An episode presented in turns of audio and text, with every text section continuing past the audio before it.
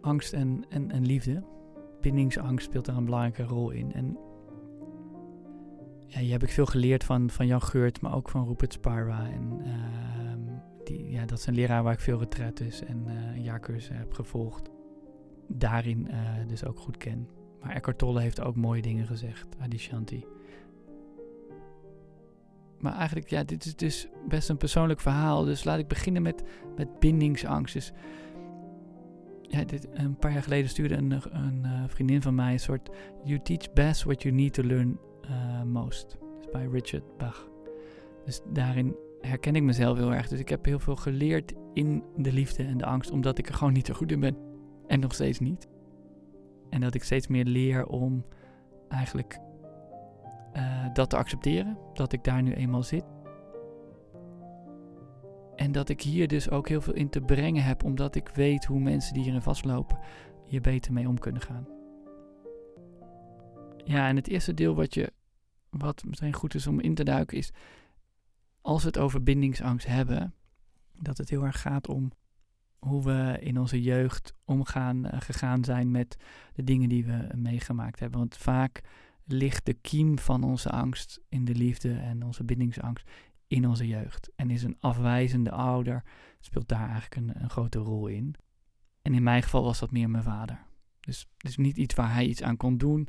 Um, zijn ouders, oma kwam uit en uh, heeft een, jarenlang in een jappenkamp gezeten in de Tweede Wereldoorlog. Mijn opa aan de Burma-spoorlijn gewerkt. naar een van de meest gruwelijke uh, dingen die je kan meemaken in, in je leven. Um, ze hebben het allebei overleefd, maar hebben daar wel een uh, mega trauma van opgelopen. Dus ja, het omgaan met emoties, uh, dat was altijd uh, lastig. Um, en daar heeft mijn vader natuurlijk ook een tik van gekregen. En die heeft daardoor dat ook, vond dat moeilijker om dat weer aan mij over te brengen. En ik heb daardoor wel afwijzing ervaren in mijn relatie met mijn vader. En zeker als kind zijn, dat ik het nooit goed genoeg deed. Ik moest mannelijker zijn, ik moest dit doen, ik, ik had daar. En hij wilde nou mij op, in goede behoeding, uh, goede bedoelingen behoeden voor heel veel dingen. Maar dat heeft wel een, uh, een sterke angst erin uh, ingekropen. Nu is mijn relatie al heel veel jaren heel goed met mijn vader. En geniet ik juist heel erg van onze, van onze relatie. Maar dat is er wel ingekropen.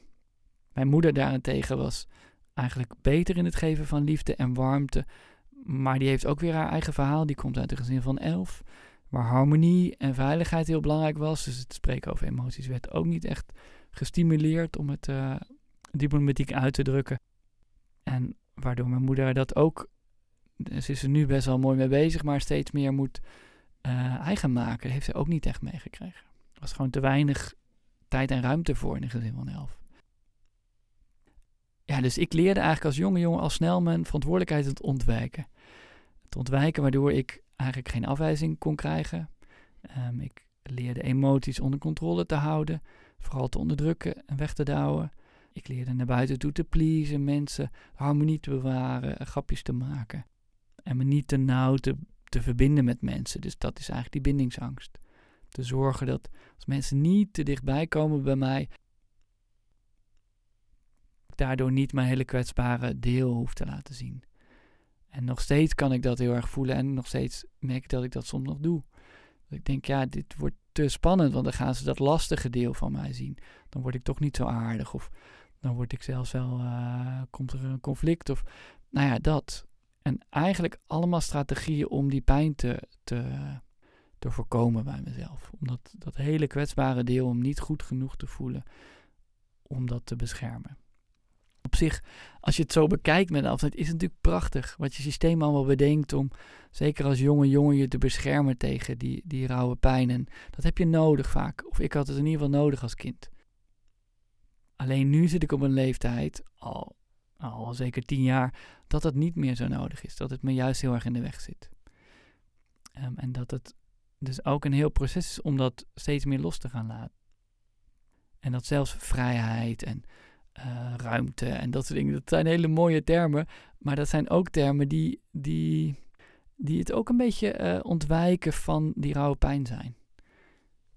Om het niet helemaal aan te gaan. Dus voor mij is er altijd een soort een voet tussen de deur. Ze kan altijd weg. Altijd een escape. Altijd als het toch net te spannend was, was ik weg.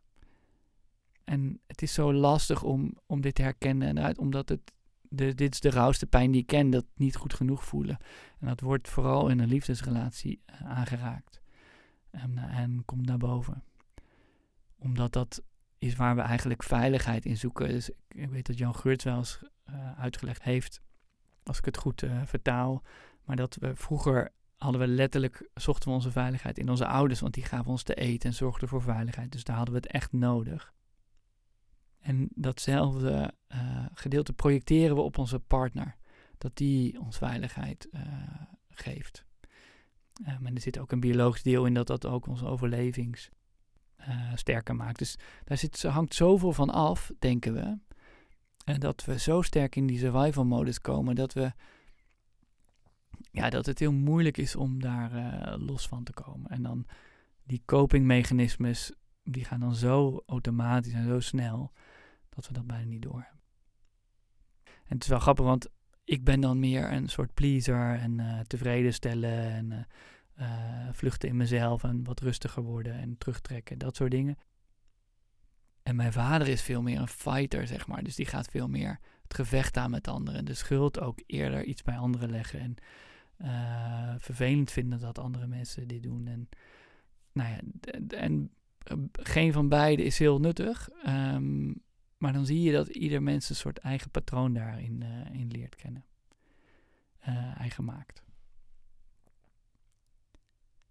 En ik zie het dus ook bij veel cliënten. Dus, dus, we doen zoveel, we gaan zo ver om niet die pijn te voelen.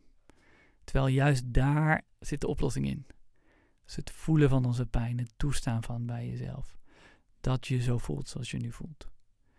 En, en check het maar bij jezelf. Wat gebeurt er als je die emotie uit de weg gaat? Wat gebeurt er als je heel erg in je hoofd schiet en, uh, en soort, soort, misschien wel een beetje dissocieert van het gevoel in je lijf? Word je rustiger, helpt het je om daar meer helderheid over te krijgen? En vaak niet. In ieder geval, dat is mijn ervaring en dat zie ik ook echt om me heen. Vaak niet. Vaak worden wordt vernauwd het juist. Wordt het juist minder helder en weten we steeds minder wat we nodig hebben. Dus ik twijfel eigenlijk geen seconde dat de enige manier om goed om te gaan met onze angst en onze bindingsangst en veel vrijer te bewegen in de liefde is naar dat gevoel toe te gaan. Doe een schrijfoefening. Ga schrijven over wat je voelt in je lijf. Uh, ik stuur wel eens een logboek naar mensen op. Of doe een meditatie over het voelen van, uh, van uh, dat gevoel in je lijf. Er zit een meditatie die ik in deze po podcast-serie ook gedeeld heb. Maar het gaat om het voelen van dat gevoel in je lijf. Deel het met mensen. Spreek het uit naar je geliefde. Spreek het uit naar jezelf. En langzamerhand gaat dit kost jaren en ik zit daar nog eh, steeds middenin. Wordt dat gevoel, krijgt het minder greep op je. En kan je vrijer bewegen in je relaties, maar ook zeker in je liefde-relaties. Dus blijf staan. Stop. Loop niet weg. Weet je wel, dat hele systeem. Ga niet, uh, ga niet weg van jezelf. En loop ook niet weg van die pijn in je relatie, in, in een ruzie. Soms wel, als je een ruzie hebt met iemand, um, met je geliefde, en je voelt dat mechanisme van niet goed genoeg uh, voelen op. En je voelt het mechanisme om, uh, om eigenlijk weg te willen van diegene. Het wordt te spannend. Dan kan het soms helpen om wel, maar dan bewust even uh, weg te gaan van die ander. En even tijd te nemen om dat gevoel toe te laten. Maar niet te lang daarna, een uur, een dag, misschien een paar uur, weer terug te gaan naar die ander en het gesprek aan te gaan. En misschien wel dat kwetsbare deel te delen met die ander. En zie gewoon dat het op een gegeven moment niet meer het vluchten, het, het weggaan van die angst, het, het, het managen ervan, het gewoon niet meer opweegt tegen het aangaan ervan. En elke keer, dat is wel mooi. Volgens mij is dat van Pema Chodron, een uh, meditatielerares die super krachtig is. En die zegt elke keer, het leven geeft je zoveel nieuwe kansen om elke keer weer die pijn aan te gaan. Want elke keer als je er weer van vlucht, komt die gewoon net zo hard weer terug. En het mooie met het, het aangaan, dat zal je zeker in je liefdesrelatie eh, merken, is dat als je het wel aangaat, uh, als je stopt met lopen, je beloning is enorm groot. Het gaat verdieping geven aan uh, relaties. Dat is niet alleen je liefdesrelatie, in je familie, in je vriendschappen, in je werkcontacten. Dat is ook wat ik heb. dat verdiept. Dat wordt mooier, dat wordt leuker, dat wordt ontspannender. Ehm, en dat is eigenlijk ook wat je doet in je liefdesrelatie. Alleen daar wordt, is de pijn vaak sterker, is de trigger groter, dus moeilijker. Maar ook de beloning weer groter, want je krijgt gewoon veel meer plezier en ontspanning en weet je wel, het wordt gewoon leuker en beter daarvan. Dus wat kan je doen om eigenlijk die angst in de liefde uh, aan te gaan?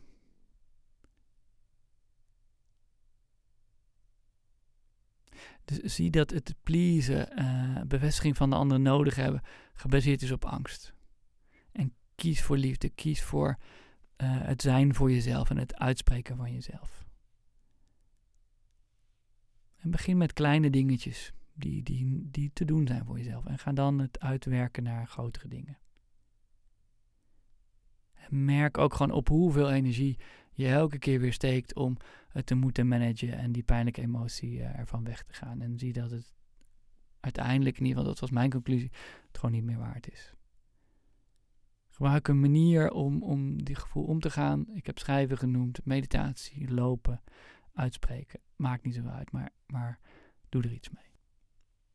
En, en geef het toe.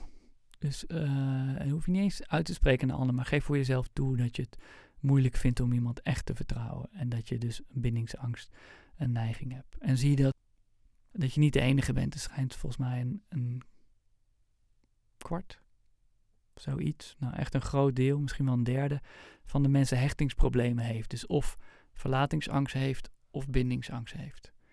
Dus dat is een enorme grote groep, dus je bent niet de enige. Dus voel je niet stom dat jij dat weer hebt. Nee, we zitten met een hele grote groep in dezelfde boot. En zie je als je het voelt dat het een enorme kans is om jezelf beter te leren kennen, om die anderen beter te leren kennen, om samen te groeien in, in de relatie. En, en weet ook dat er geen perfecte partner is. Dus de neiging dat je weg van, nou, deze partner, die doet niet goed en die, die drukt heet dit pijnlichaam van mij in. Nee, uh, ja, misschien doet hij dat wel, maar dat is eigenlijk omdat jij die pijn nog niet goed kan managen. En als het te erg is, is eigenlijk in mijn uh, laatste lange relatie was het hoe zou ik het omschrijven, was het eigenlijk te lastig, ik denk voor ons beiden, maar in ieder geval voor mij, om uit onze patronen te stappen. Dat, dat uh, we toch, zijn, uh, toch besloten hebben om eruit te stappen, terwijl we allebei wel best wel veel weten hadden van meditatie en, en, het aangaan van lastige emoties. Maar het lukte ons gewoon niet. We waren te sterk in die patronen vervlochten. Maar dit was wel nadat we het probeerden en weer geprobeerd hadden en weer geprobeerd hadden. Dus geef niet te snel op. Dat zou mijn advies zijn. Ga juist die lastige, die bindingsangst en die verlatingsangstpatronen op uh, aan. En vaak, eh, de ene heeft meer bindingsangst en de andere heeft verlatingsangst. En verlatingsangst is eigenlijk het vast willen houden van de ander. Dus die wil die andere niet laten gaan en juist zo dicht mogelijk erbij houden. En daardoor reageert die andere juist weer door afstand te creëren naar die ander toe. Dus dat hele mechanisme grijpt heel erg in elkaar op. Dus als je dat ziet, dan kijk of je dat kan bespreken en dat aan kan gaan samen. Ja, ik weet niet of jullie misschien uh, Hanna Kuppen kennen of misschien dat boek gelezen hebben. Anders is dat echt een aanrader. Is een prachtig boek over dit spel van hoop en vrees. Dus liefdesangst. Um, dus dat je ook vaak een partner uitzoekt, onbewust, die ook uh, problemen heeft met angst in, de liefdesrelatie. En dat heeft eigenlijk een hele logische reden. Doordat de angst in, uh, bij die persoon speelt, bij diegene die je vaak leuk vindt, zorgt het ervoor dat het eigenlijk veiliger is. Dat diegene dan ook moeilijker bij jou echt kwetsbare deel kan komen. Omdat die ook een soort. Dat deel, zeg maar, een soort voor zichzelf afgeschermd heeft. Dus een soort onbewuste deal sluit je met die andere, dat we dat hele kwetsbare deel, daar gaan we niet echt aankomen. En terwijl als je met iemand bent die veel gehechter, goed, beter gehecht is, die zal veel meer en veel eerder jou echt willen leren kennen zoals je bent. En ook die kwetsbare deel veel eerder naar vragen en uh, willen leren kennen. Terwijl als je degene die minder goed gehecht zijn, zullen meer dat spel spelen om daar toch niet helemaal bij te gaan komen. Wat enorm vermoeiend spel is. Maar daar kom je toch uh, snel uh, in, uh, in terecht. mocht je in dat spel jezelf herkennen, dan ga haar boek lezen of ga hier meer over, over lezen. Het is ook een, mooi boek over uh, hechtingspatronen. Is er geschreven Verslaafd aan liefde van Jan Geurt. Kan ik heel erg aanraden. Ja, dat is eigenlijk een beetje mijn bijbel op, op dit gebied.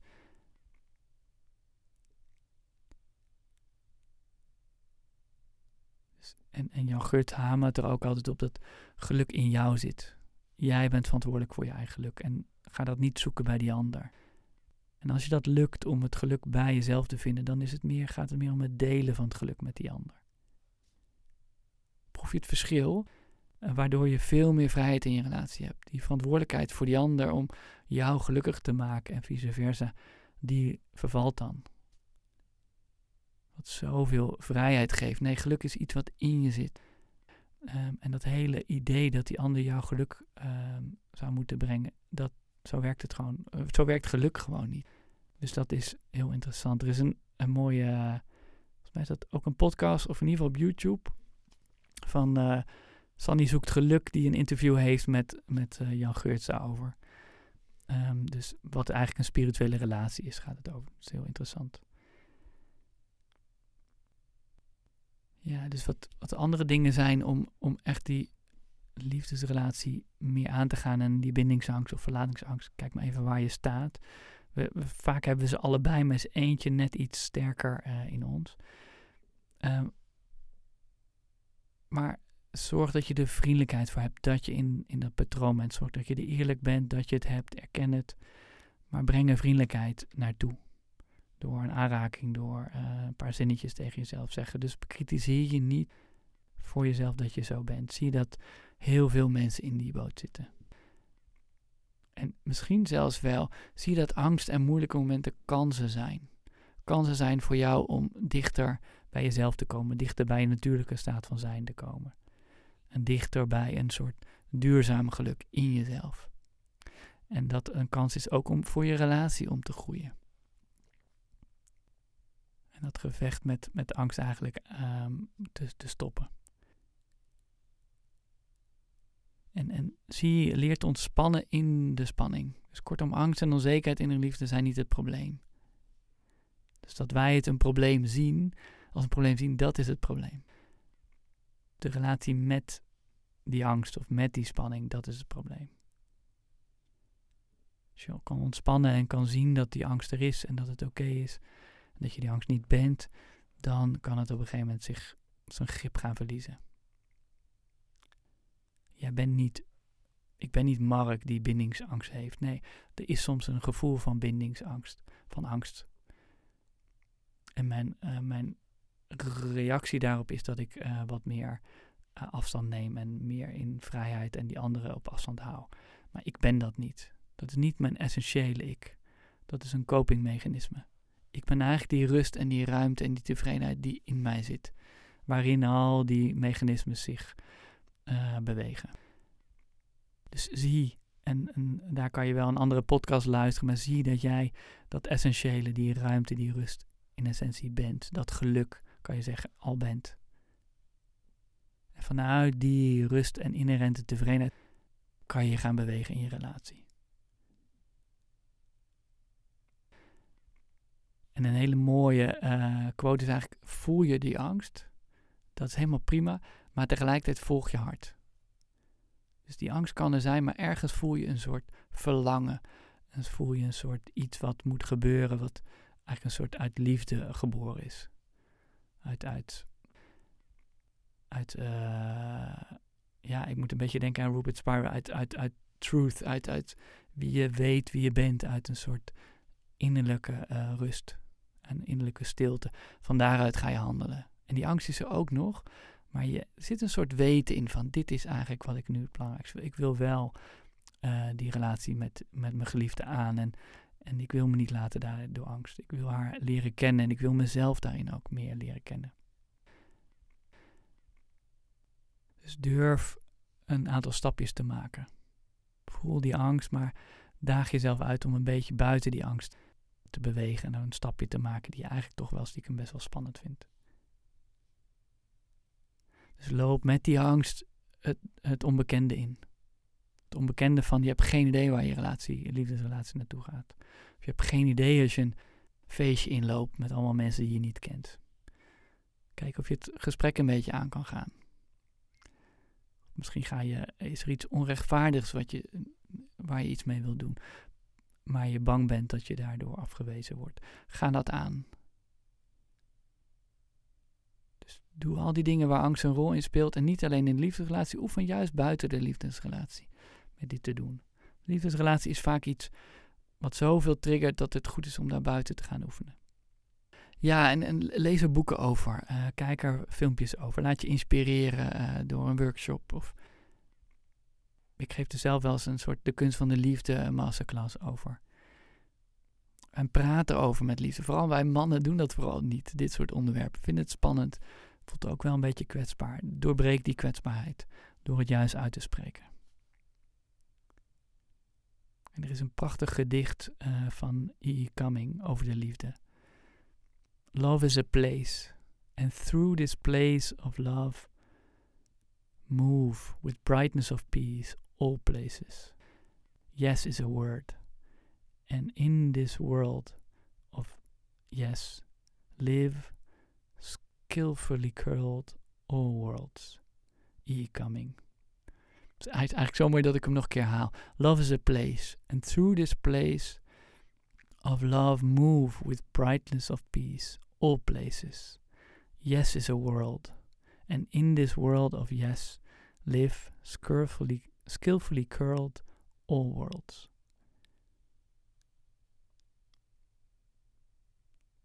Dus liefde is een, is, een, is een plek. Liefde is eigenlijk iets die we in essentie. Uh, dit is wel. Uh, ik, ik noem dat niet zo snel omdat het een beetje verward kan zijn, maar eigenlijk kan je zeggen: liefde is, een, is wie we zijn in essentie. Dus niet iets wat we kunnen vinden bij een ander, wat een ander ons kan brengen. Dus het is eigenlijk liefde, die gaan we herkennen in onszelf en die gaan we delen met de ander. En, en yes is eigenlijk een soort ja zeggen tegen het leven. Tegen alles wat het leven ons brengt. De moeilijke momenten, de mooie momenten, tegen alles. En daarin gebeurt eigenlijk het hele leven. En daar vindt ook onze relatie plaats. daar vindt ook ons de bevrijding van onze angst en de liefde, van die, van die bindingsangst plaats. Ja, en wat. Misschien wil ik daar wel mee eindigen met een, een persoonlijk stuk waar ik, waar ik recentelijk wel meer uh, ruimte voor probeer te maken, is ook echt ruimte maken voor dat kwetsbare deel in jezelf. Dus ook die dingen die je denkt, nou, maar dat, dat is toch eigenlijk niet zo, of dat uh, zou ik niet zo moeten denken. Uh, daar ook ruimte voor maken. Bijvoorbeeld, ik ben aan de dunnere kant, zeg maar. Um, en ik, dat vind ik wel eens lastig. Ik zou wel eens wat, wat, wat, wat sterker of wat, wat breder gebouwd willen zijn. En dan kan ik denken, rationeel gezien, ach, ik zie er ook prima uit. En dat vind ik ergens ook echt zo. Um, ben ik daar niet zo onzeker over, maar tegelijkertijd ook weer wel. Dus hoe meer ik dat erken, dat dat blijkbaar soms, uh, hoe minder ik me ermee identificeer. Dus daar zit een paradox in. Dus dat ik erken dat er op dat moment ben ik niet onzeker, maar er is even onzekerheid over mijn lichaam. En als ik even in de spiegel kijk of wat dan ook. En dat is eigenlijk helemaal prima. Want als ik dat erken, dan heeft het minder grip op me. Dan word ik niet uh, de markt die niet goed genoeg is. Maar dan is het iets wat komt en gaat. En dan is het ook niet iets wat ik meeneem in het contact met een ander. Dat die andere mij uh, moet bevestigen dat ik wel leuk genoeg ben of mooi genoeg ben of dat soort dingen. Nee, dat is iets wat ik zelf kan gaan helen. En dat gevoel wat dan opkomt dat ik niet goed genoeg ben of niet zou voldoen voor een, voor een mooie dame. Uh, of een minder mooie dame, maar een dame die ik leuk zou kunnen vinden.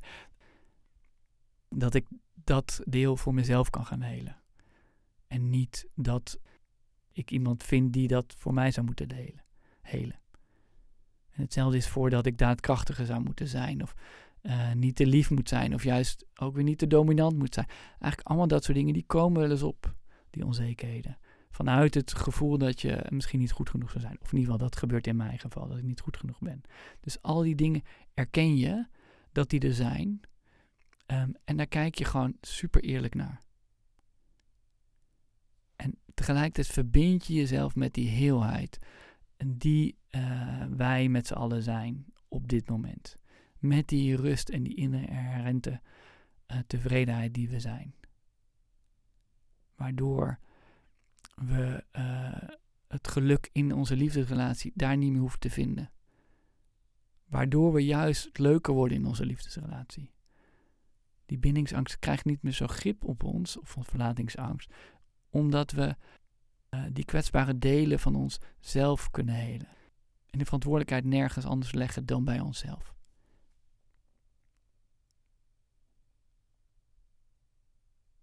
En zie en dit geldt zeker voor mij, daarom is dit best een recent onderwerp, dat sommige dingen ondergronds gaan. Omdat we dan te snel denken, nou dat geldt voor mij niet, of dat zou ik niet zo moeten hebben, en dan gaan we het wegrationaliseren of relativeren. Nee, op dat moment heb je, is er gewoon een emotie die speelt. En dit zit diep geworteld, dus voel het in je lijf, dat je soms echt niet goed genoeg voelt naar een ander toe in je liefdesrelatie. En pas dan stop je met uh, je identificeren. Zie het idealiter speelt het heling uh, op het gebied van je relatie, van, van de liefde uh, en angst.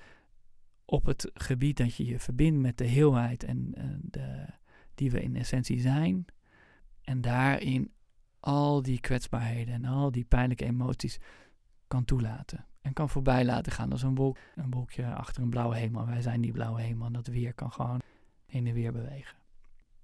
En ook alle onhandigheden die erbij komen, die ik ook in een, uh, in een volgende relatie vast wel weer ga doen.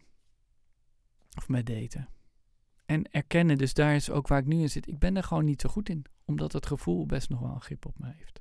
Ook al kan ik er nu zo over praten, maar ik probeer daar een soort okéheid in te brengen. Oké, blijkbaar is dat een domein waar ik uh, niet zo goed in ben en misschien gebeurt er nog iets heel moois en misschien niet. Ook daar in essentie maakt het voor mijn geluk niet uit. Zijn zoveel vormen waarin geluk zich kan, uh, kan manifesteren. En daar zit ook een soort overgave in, daar wil ik eigenlijk misschien wel mee, mee eindigen. Er zit een soort overgave in dat wij geen controle hebben over wat er gebeurt in ons leven. Dus ook niet in onze liefdesrelatie. Dus misschien, ik ben nu nou alweer een paar jaar vrijgezel. Maar misschien duurt het nog tien jaar. Geen idee. Dat is de manier waarop ik in mijn leven nu sta. Op een gegeven moment zal er een soort behoefte ontstaan die nu iets meer lijkt te ontstaan om daar wel iets mee te gaan doen. Maar als die er niet ontstaat, dan ontstaat die er niet. Uh, dus ik volg een beetje de flow van het leven daarin. Uh, en dat kan omdat mijn geluk niet meer afhangt van wel of niet een relatie hebben, wel of niet kinderen hebben, wel of niet een bepaald huis hebben of een bepaalde status, een bepaalde baan. Dat is eigenlijk allemaal niet relevant. Omdat, we, omdat ik me kan verbinden meer met dat essentiële uh, deel van mezelf, die, waarin al die uh, dingen zich kunnen bewegen. Dus ik, er zit al een soort rust en geluk in mij. Dus dan ben ik minder afhankelijk van al die delen die gebeuren. Dus in een relatie, oké, laten we maar zien wat er gebeurt. Ik geef me daarin over. En tegelijkertijd kan daar ook een soort behoefte zijn om daar een beetje in te gaan bewegen. Met werk bijvoorbeeld heb ik dat heel sterk. Daar gaat dat veel makkelijker voor mij. Dat ik dan ontstaat er een soort leuk project en dan voelt dat goed en dan ga ik daarin mee. Dan ga ik me iets meer die kant op. Ik heb een e-boekje geschreven, echt vanuit iets wat ontstond en passie. En nu een soort e-learning ding. En nu ben ik deze podcast in spreken. Daar zit, komt echt uit een soort inspiratie vanuit, uh, vanuit dat, ja, die flow met het leven uh, meegaan. En die, die tevredenheid. En dat willen delen met, met de wereld. En dat wil ik ook, dat voel ik alsof dat ook meer aan het uh, verplaatsen is naar mijn liefdesrelatie. Maar dat is nog niet zo vrij als dat in mijn werk is. Maar ik wil dat wel meer gaan volgen. En als dat niet zo is, prima. Misschien valt het weg over een half jaar. En dan uh, gaat het op een andere manier wel komen. Dus dat uh, over de, de liefdesrelatie. Um, dit is een onderwerp waar ik misschien wel een deel 2 een keer aan plak. En waar ik graag met jullie het gesprek over aan wil gaan. Dus deel hoe jullie erin staan. laat me weten um, wat voor inspirerende dingen jullie hebben meegemaakt. Of waar jullie uh, meer mee zouden willen doen. Um, en ik hoop dat jullie wat praktische dingen eruit halen om, uh, om het toe te passen. Dus dat is meer in een soort mindset en een meer in een manier van, van naar jezelf en anderen kijken. Maar de basis is geluk in jezelf vinden en dat in alle vrijheid delen met al. Nou, heel erg bedankt dat jullie uh, hiernaar uh, willen luisteren en uh, hopen, hopelijk tot een volgende podcast over een, een ander onderwerp wat misschien weer uit die flow van het leven ontstaat. We gaan het, we gaan het meemaken. Succes! Hoi hoi!